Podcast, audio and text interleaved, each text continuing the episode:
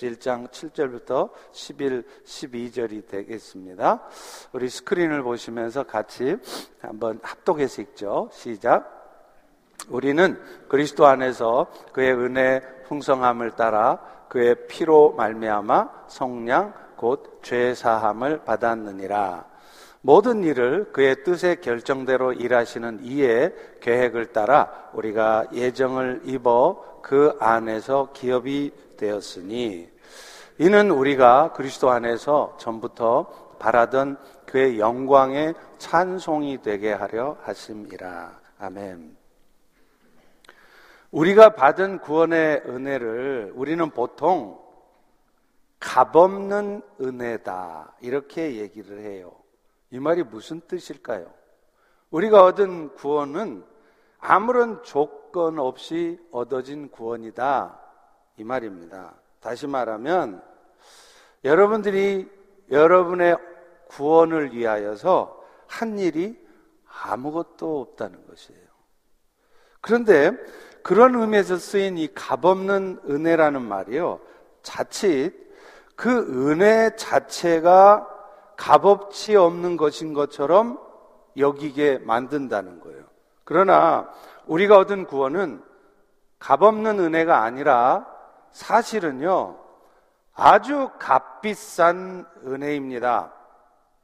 그 은혜가 주어지기까지 엄청난 희생이 치러졌기 때문이죠. 하나님의 아들이신 예수 그리스도께서 십자가에서 자신의 생명을 희생함으로 해서 얻어진 구원이기 때문입니다. 우리는 지난주에 하나님께서 예수 믿는 성도들에게 주신 은혜들을 살펴보았죠. 그건 한마디로 말하면 뭐였습니까? 하늘에 속한 신령한 복. 다시 말하면 여러분이 하나님의 아들들 되는 것이었습니다. 우리 그리스도인들 역시도요, 세상 살아가면서 세상 복도 받아요.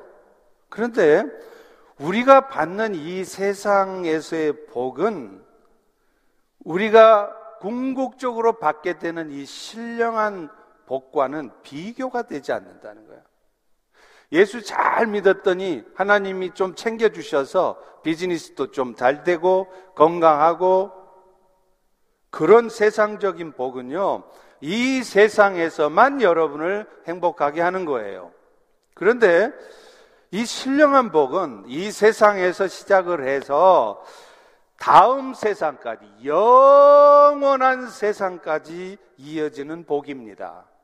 영원토록 쇠하지도 않고 썩지도 않는 그런 복인 것입니다. 할렐루야. 이제 성부 하나님에 이어서 성자 예수님에 의한 은혜를 에베소서 1장을 말하고 있는데요. 오늘 본문은 그것을 7절부터 12절까지 쓰고 있습니다. 그 예수님 때문에 여러분이 얻게 되는 은혜의 핵심은 한마디로 구속, 곧 죄사함의 축복입니다. 우리 다 같이 한번 따라서 해보겠습니다. 속량, 곧 죄사함의 축복이다. 오늘 본문 7절에 보십시오. 우리는 그리스도 안에서 그 은혜의 풍성함을 따라 그의 피로 말미암아 속량 곧 죄 사함을 받았느니라 이렇게 말해요. 근데 여기서 이 속량이라는 단어가 헬라어 원어의 뜻이 헥사고라손이라는 뜻인데 값을 주고 되샀다, 다시 샀다 이런 뜻이에요. 당시에는요 자유인들도 경제적인 이유 때문에 노예로 팔려가는 수가 있었습니다. 그런데요, 그가 노예로 팔려간다 할지라도 누군가가 그를 위해서 값을 지불을 하게 되면 그는 그 노예의 신분에서 벗어나서 다시 자유인이 되는 거예요. 근데 그때 지불되어지는 돈을 뭐라 그러냐면 속전이라 하는데 이 속량이라고 하는 단어는 그 속전을 지불하고 노예를 다시 사는 행위, 그것을 속량이다. 이렇게 말하는 겁니다. 오늘날 인류의 형편은요, 첫사람이었던 아담으로 말미암아서 죄 노예가 된 존재들이었습니다. 드립니다. 아담의 후손으로 태어난 저와 우리 모두를 포함한 모든 인간들은요, 날 때부터 죄악된 본성을 갖고 태어나는 거예요. 그리고 그 죄악된 본성 때문에 결국 어느 순간 이 땅에 살면서 죄를 짓는 겁니다. 근데 성자 예수님께서 자신의 생명을 들이신 이유는 이렇게 죄의 노예가 되어서 살아갈 수밖에 없는 우리들을 구속하시기 위해서, 건져내시기 위해서였다는 것입니다. 우리를 죄의 노예가 된 상태에서 건져내신 구속의 은혜는 죄 사함의 축복으로 설명이 됩니다. 오늘 본문 7절도 그렇게 설명하잖아요. 예수의 피로 말미암아 속량, 구속, 곧 뭐라고요? 죄 사함을 받았으니. 구속의 은혜가 뭐냐? 한마디로 그것은 죄 용서함을 받는 것이다. 이렇게 말한다는 거예요. 그런데 여러분, 여기서 조심해야 되는 게 있어요. 여러분이 예수 믿어 죄가 용서되었다고 그래서 여러분의 죄 자체가 없어지는 게 아니라는 거예요. 또 여러분이 예수를 믿으면 앞으로는 죄를 안 짓게 된다는 것도 아니라는 거예요. 죄 사함을 받았다고 해서 그동안 지었던 모든 죄 자체가 없어지는 게 아니라 죄 사함이란 단지 죄로 말미암아 여러분들이 져야 될 책임, 그 죄로 말미암는 책임을 지지 않아도 된다. 이게 바로 죄 사함의 축복입니다. 성경에서는 죄에 대한 책임을 뭐라 그러죠? 한마디로 사망이라 그러죠. 로마서 6장 23절에도 죄의 싹은 사망이라 그러잖아요. 그런데 여기서 우리가 주의할 것은 이 사망이 단순히 육체적인 죽음만을 말하는 게 아니라는 거예요. 숨 꼴딱 넘어가는 그것이 아니라 이 육체적인 죽음의 궁극적인 원인이 되은 영적인 죽음도 포함되고요. 또 육체적인 죽음으로 맞이하게 되는 영원한 죽음을 포함하는 거라는 거예요. 따라서 여러분이 속량 곧 예수 땜시 죄 사함의 축복을 받았다. 이 말은 무슨 말이냐? 여러분들이 영적인 죽음에서 육체적인 죽음에서 영원한 죽음에서 벗어나게 되었다는 것을 의미한다는 것입니다. 할렐루야. 할렐루야. 죄사함의 축복은요, 먼저 영적 죽음으로부터 회복을 의미해요.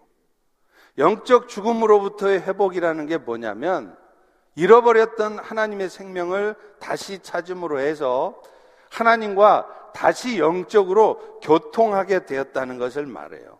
여러분, 하나님이 처음 인간을 창조하실 때 유독 인간들에게만 특별하게 한 행동이 있었어요. 그게 뭐죠? 생기를 불어넣는 거예요. 그 생기가 뭐냐면 바로 하나님의 생명인 것입니다. 그래서 그 하나님의 생명을 받은 인간들은 하나님을 알아보고 하나님과 교통하게 되는 거예요. 여러분, 원숭이가 IQ가 좋은 원숭이는 IQ가 한 80도 넘는다 그래요. 아마 여러분 중에도 IQ 80 안 된 분들이 종종 있죠. 그 그런 여러분보다 원숭이가 더 머리가 좋다 이 말이에요. 근데 여러분 세상에 어느 원숭이든 지가 IQ 80일 넘고 100이 된다는들 그 원숭이가 하나님을 알아보고 하나님께 예배하는 원숭이 봤습니까?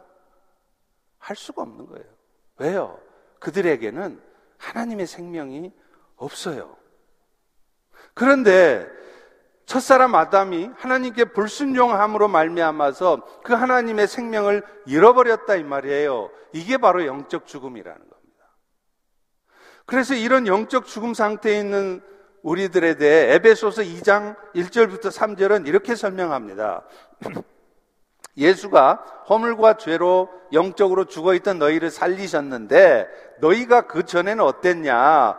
이 세상 풍조를 따르고 공중권세 잡은 자를 따랐으니 곧 지금 불순종의 아들 걸 가운데 역사하는 영이라 전에도, 전에도 여러분도 그 가운데에서 육체의 욕심을 따라 지내고 육체와 마음이 원하는 것을 했다는 거예요.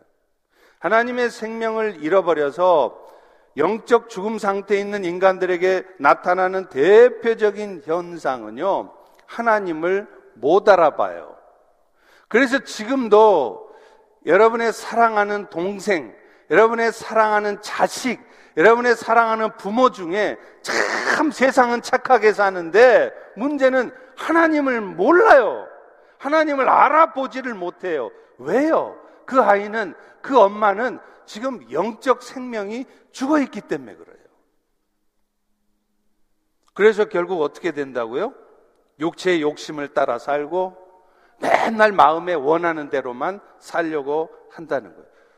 여러분의 옛날 예수 믿기 전의 모습이 그랬고 지금도 세상에 수많은 사람들이 그렇게 살아가고 있잖아요. 그런데 사실 이렇게 하나님과 교통할 수 없는 인간들은 결과적으로는 어떤 어떤 손해를 보느냐 면 하나님의 부요하심 가운데 살 수 없게 된다는 거예요.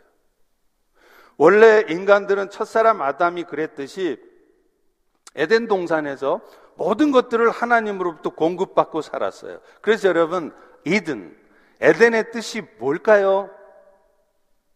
에덴의 뜻이 뭐냐면 기쁨이라는 뜻이에요. 왜 기쁨이에요? 하나님과 계속 교통하고 그래서 하나님으로부터 모든 것을 공급받는 삶은 항상 기쁘다는 거예요. 그런데 불순종함으로 죄를 범한 아담은 하나님과 단절된 삶을 살 수밖에 없는 거예요. 여러분, 아담이 하나님 앞에 명령을 어기고 불순종하고 그가 가장 먼저 한 일이 뭐죠? 동산 나무 아래 숨었어요. 그게 뭘 말하느냐면 하나님과의 단절되는 걸 말한다는. 죄의 결과 인간은 영적 죽음에 빠지고요. 그 영적 죽음은 하나님의 생명을 잃어버림으로 하나님과 단절된 삶을 살게 하는 것입니다. 그래서 오늘도 하나님을 몰라봐요. 하버드 대학의 박사학위를 갖고 있어도 하나님을 모른단 말이에요. 그래서 여전히 자기가 공부하고 경험한 세상의 지식만을 가지고 살아가는 것입니다. 이것은 당연히, 당연히 인간들로 하여금 염려와 고통 가운데 있게 하시는 거예요. 사실 오늘날 세상의 사람들이 세상 열심히 살잖아요. 어용병 사는 사람도 있지만 대부분 열심히 살아요. 그죠? 근데 그렇게 열심히 살면서도 늘 마음에 보면요. 근심이 있어요. 두려움이 있어요. 왜 그럴까요? 한 치 앞도 내다볼 수 없어서 두렵고 미래가 어느 정도 예측이 돼도 그것을 해결할 능력이 없으니까 늘 두려운 거예요. 그런데 예수로 말미암아 죄 사함을 받았다. 이 말은 무슨 말이냐? 예수를 구원주로 영접함으로 말미암아 여러분이 잃어버렸던 영적 생명을 다시 찾아서 하나님과 단절된 관계가 회복됐다는. 여러분 이것을 우리는 어떻게 할 수 있을까요? 예수님께서 십자가에서 돌아가셨을 때 가장 먼저 나타난 현상이 뭐였죠? 바로 성소와 지성소를 구분하고 있던 휘장이 위로부터 아래로 쫙 찢어졌어요. 그 이전에는 왜 성소와 지성소를 구분하는 휘장이 필요했을까요? 죄악된 인간은요, 죄가 없으신 거룩한 하나님 앞에 가면 곧바로 죽음이에요. 그래서 어떤 인간도 제사장을 통해 제사를 드리지 않고서는 하나님 앞에 나갈 수가 없었어요. 그런데 예수님께서 스스로가 제물이 되셔서 영원한 속죄의 제사를 드려준 결과 그 예수를 믿기만 하면 그 예수님의 이름을 가지고 하나님 앞에 나간단 말이에요. 나가도 죽지 않는단 말이에요. 하나님 앞에 나아감으로 때를 따라 돕는 하나님의 은혜를 가지고 살아간다 이 말이에요. 할렐루야. 마가복음 15장 37, 38절에 말하잖아요. 예수께서 큰 소리를 지르시고 숨지시니라. 이에 송소 휘장이 위로부터 아래까지 찢어져 둘이 되느니라. 다시 말하면 우리가 죄 사함을 받았다. 그래서 여러분이 영적 생명을 회복했다. 이 말은 곧 하나님과 단절되었던 관계가 회복되어져서 누구든지 그리스도의 이름에 의지하면 하나님 앞에 나아가서 더 이상 여러분 스스로의 한계적인 지혜와 능력으로 살아가지 않아도 된다는 거예요. PhD를 받아도 염려하고 근심할 수밖에 없는 여러분의 그 어줍지 않은 그런 지식을 가지고 세상을 사는 게 아니라 이제부터는 세상의 주인 되신 하나님의 지혜와 능력으로 살아가게 된다는 거예요. 그리고요, 이것을 분명히 알고 믿으면 여러분은 어떤 상황 속에서도 불안해할 것도 없고요, 두려워할 것도 없어요. 하나님께서 여러분의 삶을 인도하시고 책임져 주실 것이기 때문입니다. 오늘 또 여러분이 왜 지금 염려가 있는 줄 아세요? 여러분 속에 왜 지금 두려움이 있는 줄 아세요? 그 하나님을 신뢰하지 못하기 때문에 그래요. 하나님과의 깊은 교통 속에서 하나님께서 내 삶을 책임지신다는 것을 굳게 믿지 못하고 오늘 또 내가 열심히 비즈니스해서 내가 열심히 돈 벌어가 자식 가르치고 또 세상 살아가려 하니 여러분 마음속에 열심히 살아도 오늘 또 그렇게 염려가 많고 두려움으로 가득 차 있는 것입니다. 이미 하나님께서 여러분을 하나님과 교통하도록 회복시켜 주셨는데도요. 여러분 시편 23편 1절에 보면 다윗이 이렇게 고백하죠. 내게 부족함이 없으리로다. 근데 아세요? 지금 다윗이 이 고백하는 상황은요. 그냥 아무 어려움도 없고 인생 쫙 풀리는 그게 아니에요. 지금 사우랑한테 쫓겨서 죽을 똥 살 똥 생명을 담보할 수 없는 상황인데도 다윗은 내게 부족함이 없대요. 그 말이 무슨 말이에요? 지금은 내 손에 쥐인 거 아무것도 없어도 필요할 때가 되면 하나님이 나를 쉴 만한 물가로 인도하실 것이고 하나님께서 나에게 푸른 초장에 누이실 것을 믿기 때문인 것입니다. 여러분, 가나안 땅에 가보셨나요? 우리는 가나안 땅을 뭐가 흐르는 땅이라고 그러죠? 젖과 꿀이 흐르는 땅이라고 그러죠? 여러분, 성지순례 꼭 가보세요. 성지순례 가면 그게 새빨간 거짓말이라는 걸 압니다. 가나안 땅이 무슨 젖과 꿀이 흐르는 땅이에요. 그런 땅이 있긴 있어요. 그런데 가나안 땅의 거의 대부분은 적과 꿀이 흐르는 땅이 아니라 아주 척박한 황량한 광야일 뿐입니다. 그런데 왜 성경은 그 가나안 땅을 축복의 땅이요 적과 꿀이 흐르는 땅이라고 말할까요? 영혼의 목자 되신 여호와께서 그들의 삶을 인도하시기 때문에 그래요. 그러므로 오늘 또 여러분들이 눈을 크게 뜨고 보아야 될 거는요. 오늘도 여러분을 당황시키고 여러분을 불안하게 만드는 여러분의 현재 상황이 아니에요. 비즈니스는 잘 될까? 나 레이오프 되는 거 아니야? 내 자식은 대학에 잘 가려나? 이런 상황이 아니라 오늘 또 죄사함을 통해 우리와 교통하기 원하시고 또 실제로 때를 따라 돕는 은혜 베푸시기를 원하시는 주님의 얼굴인 줄로 믿습니다. 눈을 들어 그 주님의 얼굴을 바라보시기 바랍니다. 그럴 때 여러분의 마음속에 모든 염려와 근심과 두려움이 사라지게 될 줄로 믿습니다. 두 번째는요, 죄사함의 축복은 여러분을 육체적 죽음에서도 구원되게 하신다는 거예요. 영적인 죽음의 결과 인간은 육체적으로도 죽음을 맛보게 되죠. 장세기 3장 19절에 보십시오. 네가 얼굴에 땀이 올라야 식물 먹고 필경은 흙으로 돌아갈 것이다. 인간은 언젠가 한 번은 죽어요. 여러분, 병에 걸렸다가 진짜 펠로쉽계 중보팀이 기도 많이 해줬더니 기적같이 안 죽고 살았네요. 그런다고 영원토록 삽니까? 또 언젠가는 죽어요. 이런 인간의 운명을 생각할 때 우리는 두려움을 갖는 거예요. 그래서 아무리 건장한 사람도요, 죽음 앞에서는 의연해지기가 쉽지 않더라고요. 그래서 사탄이 장난치는 게 뭔지 아십니까? 이 사망을 가지고 장난질을 해요. 그래서 여러분들을 맨날 두렵게 만드는 거예요. 병원에 갔더니 닥터가 아무래도 바이옵시를 조직 검사를 좀 해봐야 되겠습니다. 그 소리 들으면 그 순간 얼굴이 사색이 되지 않아요? 왜 그럴까요? 사망 가지고 장난질을 하는 사탄이 여러분의 마음속에 두려움을 집어 넣어주기 때문에 그래요.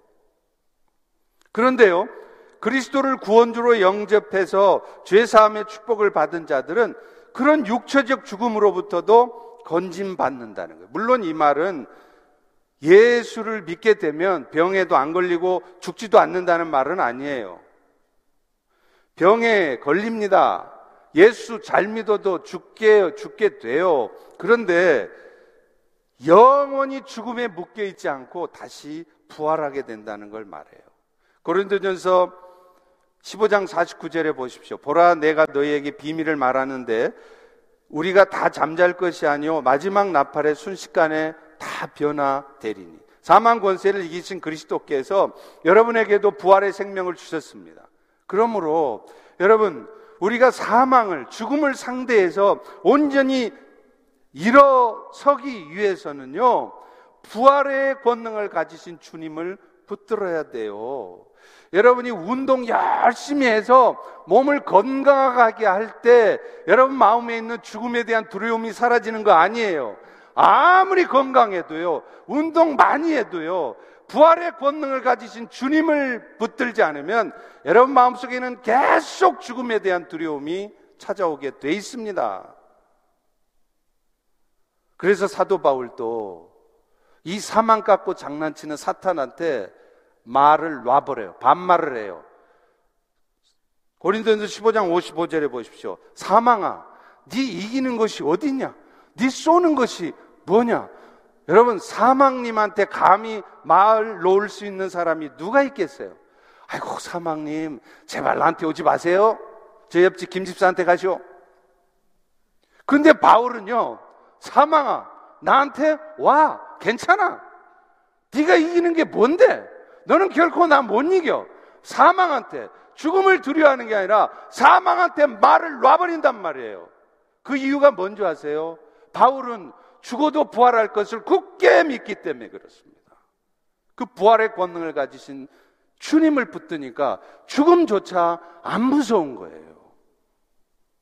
여러분, 북한에 해주라는 곳에 비행장이 있어요.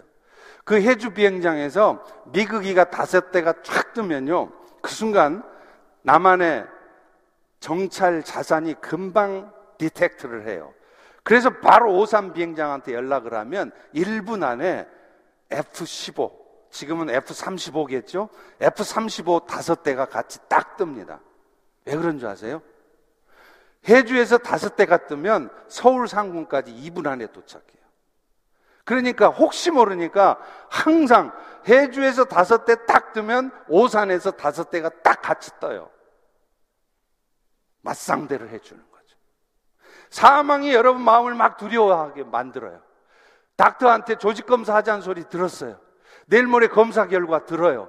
막 두려움이 막 찾아와요. 그럴 때 여러분이 그 두려움을 이겨내는 방법이 뭔지 아세요? 부활의 권능을 가지신 주님을 바라보시란 말이에요. 하나님, 나 암 안 걸리게 해주세요. 나 살려주세요. 그 기보다, 그 기도보다 더 힘 있는 기도가 뭔지 아세요? 하나님, 내가 죽어도 다시 산다는 그 부활의 권능을 가지신 예수님을 붙들게 해주세요. 나에게 그런 믿음을 주세요. 그럴 때 여러분 안에 비로소 그 죽음에 대한 두려움이 사라지는 것입니다. 그러면 여러분의 인생이 바뀌어요.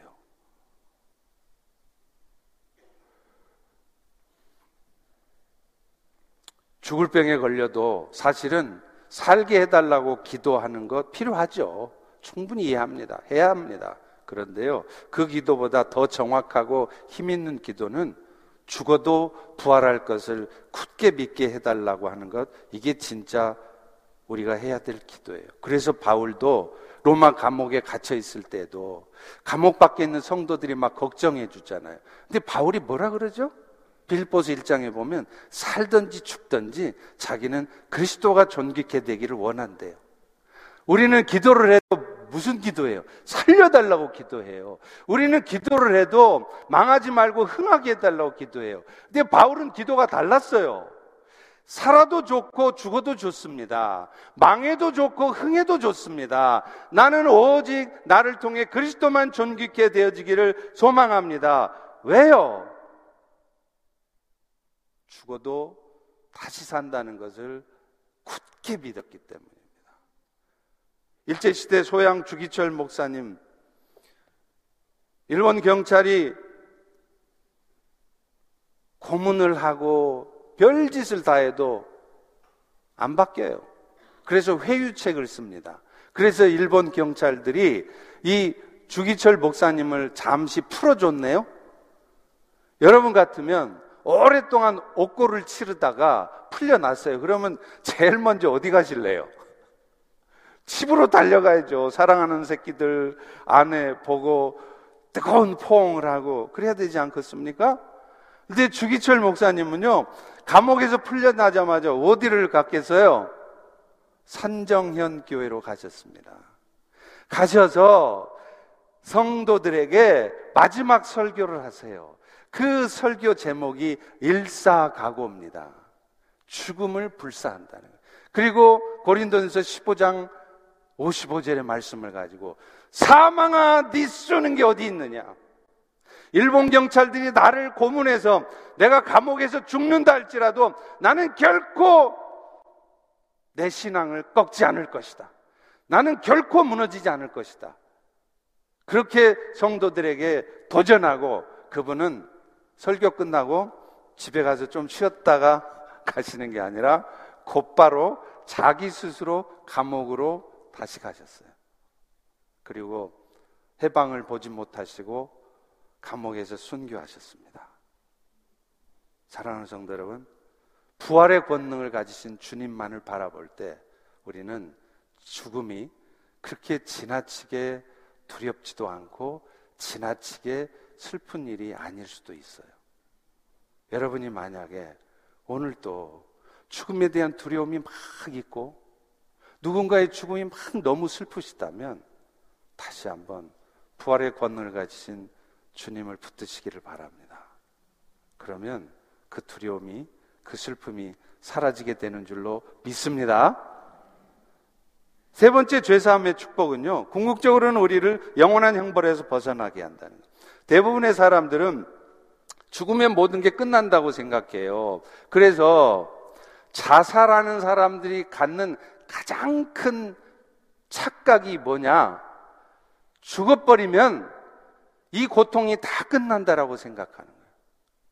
자살하는 사람들이 갖는 가장 큰 착각은 죽으면 모든 고통이 끝난다는 거예요. 그러나 그 반대입니다.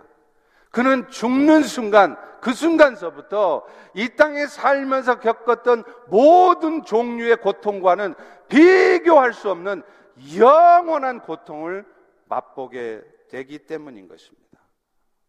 영원토록 죽지도 않으면서 유황 불못에 던져진 것 같은 고통을 받아야 돼요. 이것이 바로 죄에 대한 가장 큰 책임입니다. 계시록 20장 14, 15절에 사망과 무도 불못에 던져지니 이것은 둘째 사망 곧 불못이라 누구든지 생명책에 기록되지 못한 자는 불못에 던져지리라.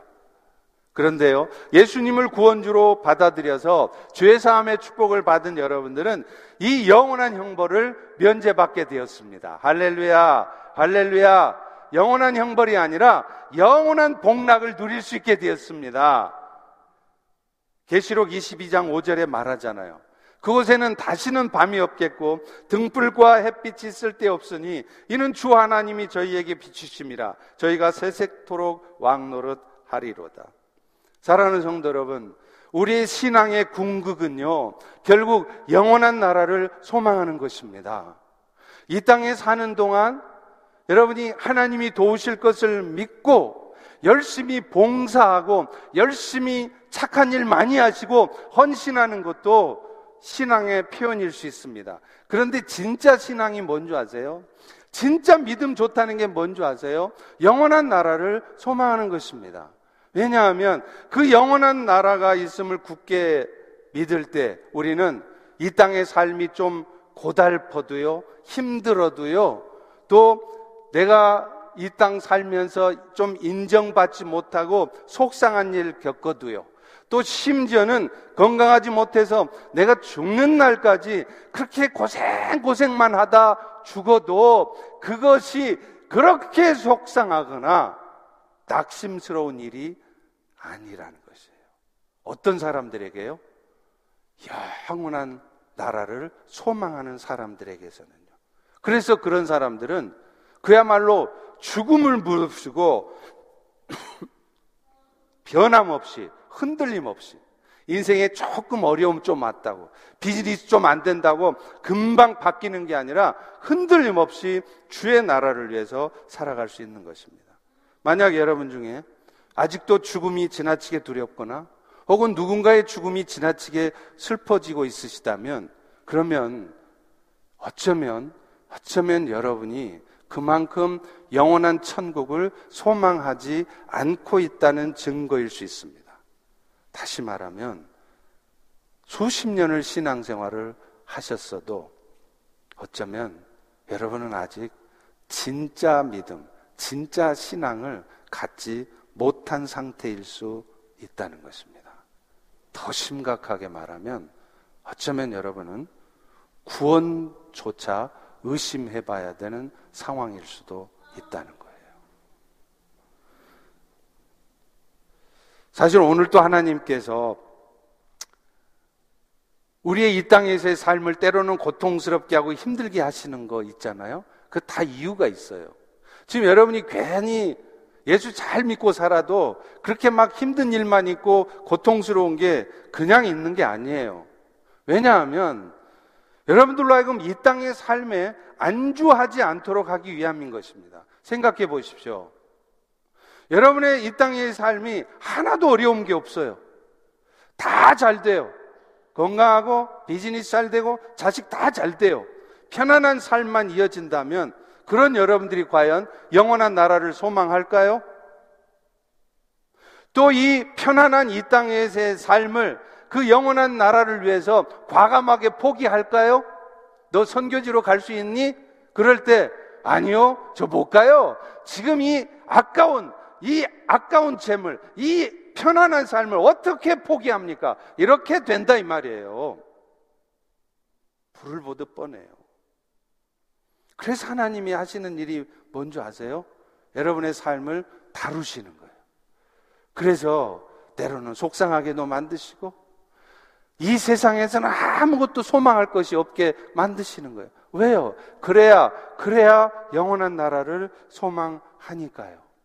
그래야 내가 가야 될 본향은 바로 이 땅이 아니라 저 영원한 나라는 것을 잊지 않으니까요. 그래야 이 땅의 삶을 그저 부유하고 돈 많이 벌어서 평안하게만 살려고 하는 게 아니라 내가 힘들어질지라도 심지어는 내가 돈 못 벌지라도 내가 고통스러울지라도 하나님 앞에 부끄럽지 않은 삶을 살려고 분투하는 그런 삶을 살게 되기 때문인 것입니다. 그래서 오늘 또 여러분들에게 때로는 불치병도 주시고 난치병도 주시고 비즈니스가 안 되게도 하시고 여러분의 인생에 문제를 던져 주시는 거예요. 그런 의미에서 초대교회를 영적으로 붙들었던 포에맨이라는 사막의 교부는 이런 말을 했어요. 기도 응답을 받아서 이제 금방 문제가 해결된 형제한테 포에맨은 이렇게 말합니다. 형제여, 당신 안에 새로운 전쟁을 일으켜 주시도록 기도하시기 바랍니다. 분투는 성도에게 유익합니다. 이게 무슨 말이에요? 힘들게 힘들게 살다 기도 응답 받아서 이제 문제 해결됐는데 그 사람한테 포에민이 뭐라 그러냐면 당신한테 앞으로도 계속 인생에 문제가 있게 해달라고 구하라는 얘기예요. 이게 말이 돼요? 왜 그랬을까요? 그런 삶의 문제가 있을 때 우리는 하나님 앞에 스트럭을 한단 말이에요. 이 땅의 삶에 안주하지 않고 영원한 나라를 바라보면서 살아가게 되기 때문이에요. 마지막으로 성자 예수님에 의한 구속의 은혜는요, 제사함의 축복은 여러분들로 하여금 하나님의 영광을 찬송하게 하시려는 것입니다. 12절에 보십시오. 이는 그리스도 안에서 전부터 바라던 우리로 그의 영광의 찬송이 되게 하려 하십니다. 사실 우리로 하여금 하나님의 영광을 나타내려고 하신다 말씀은 여러분의 존재 자체가 하나님의 영광을 드러내는 존재가 될 것이라는 의미예요. 왜 그러느냐? 고린도전서 15장 42절부터 44절에 보면 여러분들이 장차 어떻게 변화될 것을 이렇게 쓰고 있기 때문에 그렇습니다. 죽은 자의 부활도 그와 같으니 여러분이 어떻게 되느냐? 썩을 것을 심고 썩지 않을 것으로 다시 살 것이고 여러분들이 어떻게 되느냐? 욕된 것을 심어버리고 영광스러운 것으로 탈 것이며 여러분들이 어떻게 되느냐? 약한 것을 다 던져버리고 강한 것으로 살 것이고 신령한 몸으로 다시 살아날 거라는. 그래서 그때가 되면 우리 모두에게는 아름답지 못하거나 우리 안에 거룩하지 못한 이런 모습들은 작은 티끌이라도 찾아볼 수 없게 될 거라는 거예요. 그래서 여러분의 몸 자체가 하나님의 영광을 나타내기에 충분한 존재가 될 것이라는 거예요. 할렐루야. 할렐루야. 기쁘지 않으십니까? 그런데 이렇게 우리가 하나님의 영광을 찬송하는 존재가 된다는 의미는 우리의 그런 영화로운 모습으로 변화된 모습 통해 하나님의 영광 받으신다는 의미도 있지만 여러분이 실제 이 땅에 사는 동안 여러분이 하나님의 영광을 나타내는 삶을 통해서도 영광 받으신다는 말이에요. 사실 우리 모두가 이런 죄사함의 축복을 받게 된 이유가 열심히 여러분이 착한 일해서 그래요? 말씀대로 살아서 그래요? 천만의 말씀이에요. 성경 창세기부터 요한계시록 끝까지 계속해서 말하고 있는 것은 오직 믿음으로 구원, 은혜로 구원이에요. 그 구원을 위해서 여러분이 한 일은 아무것도 없어요. 오직 은혜입니다. 그렇다면 그 값비싼 은혜를 갚아야 될 거 아니에요. 뭘로 갚으라 거예요? 여러분의 삶을 통해 하나님의 영광을 나타내라 이 말이에요. 사실 우리 모두가 얻은 구원은 결코 값싼 은혜가 아닙니다. 세상에 무엇과도 바꿀 수 없는 값비싼 은혜예요. 그러므로 오늘 또 이 값비싼 은혜를 받은 우리가 세상사에 눌리고 낙심하고 있으시다면 그 값비싼 은혜를요, 정말로 값싼 은혜로 만들어버리는 거예요. 여러분, 나쁜 짓 하나도 안 하고 가만히 앉아 있는데 하나님의 영광을 땅에 떨어뜨리는 꼴이 돼요. 뭐 하고 있으면요? 여러분 삶에 벌어지는 이러한저러한 일들 때문에 낙심하고 있고 어둠에 빠져 있고 주저앉아 있으면 여러분이 실제 죄를 범하거나 나쁜 짓을 안 했음에도 여러분은 지금 계속해서 가만히 앉아서 아무 짓도 안 하면서 하나님의 영광을 땅에 떨어뜨리고 있는 거예요. 값비싼 은혜를 값싼 은혜로 만들어버리는 거예요. 왜요? 이 엄청난 값비싼 은혜를 받은 자라면 여러분 인생에 무슨 일이 벌어졌어도 그 일 때문에 지나치게 좌절하고 지나치게 어둠에 사로잡혀 있어서는 안 되는 겁니다.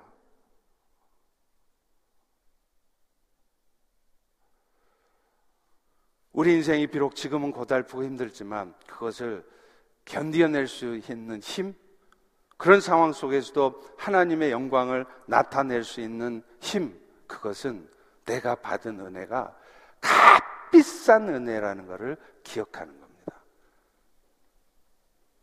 아프리카의 에디오피아의 의료 선교를 가신 이 김태훈 선교사님의 이야기로 오늘 말씀을 마치겠습니다. 이분은요, 주님의 은혜가 얼마나 값비싼 은혜인가를 자신의 삶을 통해 증거하고 있어요. 이 김태훈 선교사는 대한민국의 최고의 의과대학을 졸업했습니다. 그리고 대한민국 최고의 병원이라고 하는 아산병원에서 외과 전문의로 일하다가 하나님의 부르심에 순종해서 아프리카로 갔어요. 사실 그는 대학 시절에 이 온누리교회 대학부 를 다니면서 그 수양에 갔다가 주님의 음성을 들었대요. 찬양팀으로 섬기고 있는데요. 갑자기 쓰러졌어요. 그때 주님의 음성이 들려왔습니다. 쓰러져 있는데 너는 나를 위하여 내가 보내는 곳에 갈 수 있겠니? 그때 이 김태훈 선교사는 쓰러져 있는 상태에서 주님, 주님이 어디로 나를 보내시든지 나는 가겠습니다. 그렇게 대답을 했대요. 그리고 마침내 십수년이 지난 후에 그는 자신의 약속을 지켰습니다.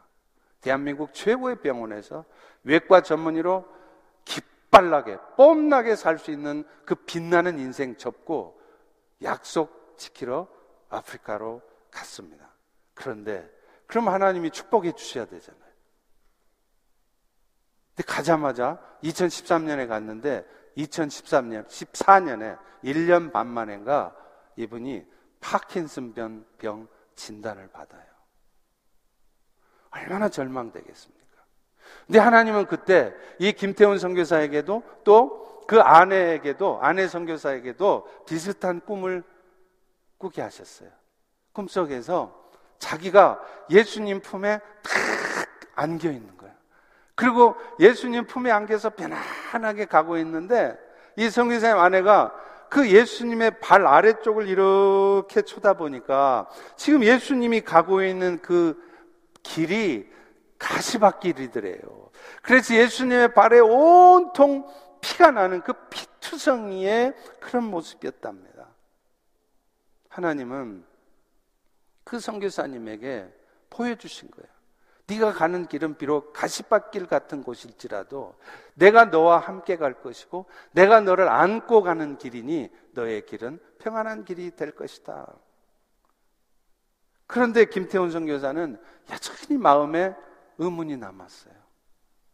그래요, 주님. 주님이 함께 하신다면 내가 파킨슨병 걸려도 괜찮습니다. 그렇게 살게요. 그런데요, 주님. 내가 이런 모습으로 과연 어떻게 하나님의 영광을 나타낼 수 있겠습니까? 내가 아프리카 에디오피아에 가서 이 외과 수술을 잘해서 그 수많은 생명들을 살려내는 일을 할 때 내가 비로소 하나님의 영광을 나타낼 텐데 이 손 떨리는 이 손을 가지고 무슨 수술을 할 것이며 이런 내 모습이 어떻게 하나님의 영광을 나타냅니까? 하나님께 항변했어요. 그때 하나님이 이렇게 말씀하시더래요. 너는 나를 위해 아무것도 하는 것이 없다고 생각하겠지만 나는 너에게서 가장 큰 선물을 받았단다. 그것은 네가 너의 전부를 나에게 준 것이다.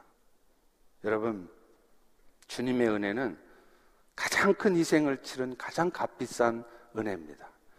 그리고 그 값비싼 은혜를 받은 우리 역시 때로는 값비싼 대가를 치러야 할 수도 있습니다. 그러나 여러분, 그것을 절대로 억울해하거나 아까운 것으로만 생각하지 마십시오. 그것은 주님을 따르는 우리의 삶에 어쩌면 당연한 것일 수도 있습니다. 김태훈 선교사는 자신이 쓴 깨끗 깨어진 그릇이라는 간증집에서 자신 죽으면 묘비에다 이렇게 써놓, 써달라고 묘비명을 미리 써놨대요. 그 묘비명이 이렇게 되어 있습니다.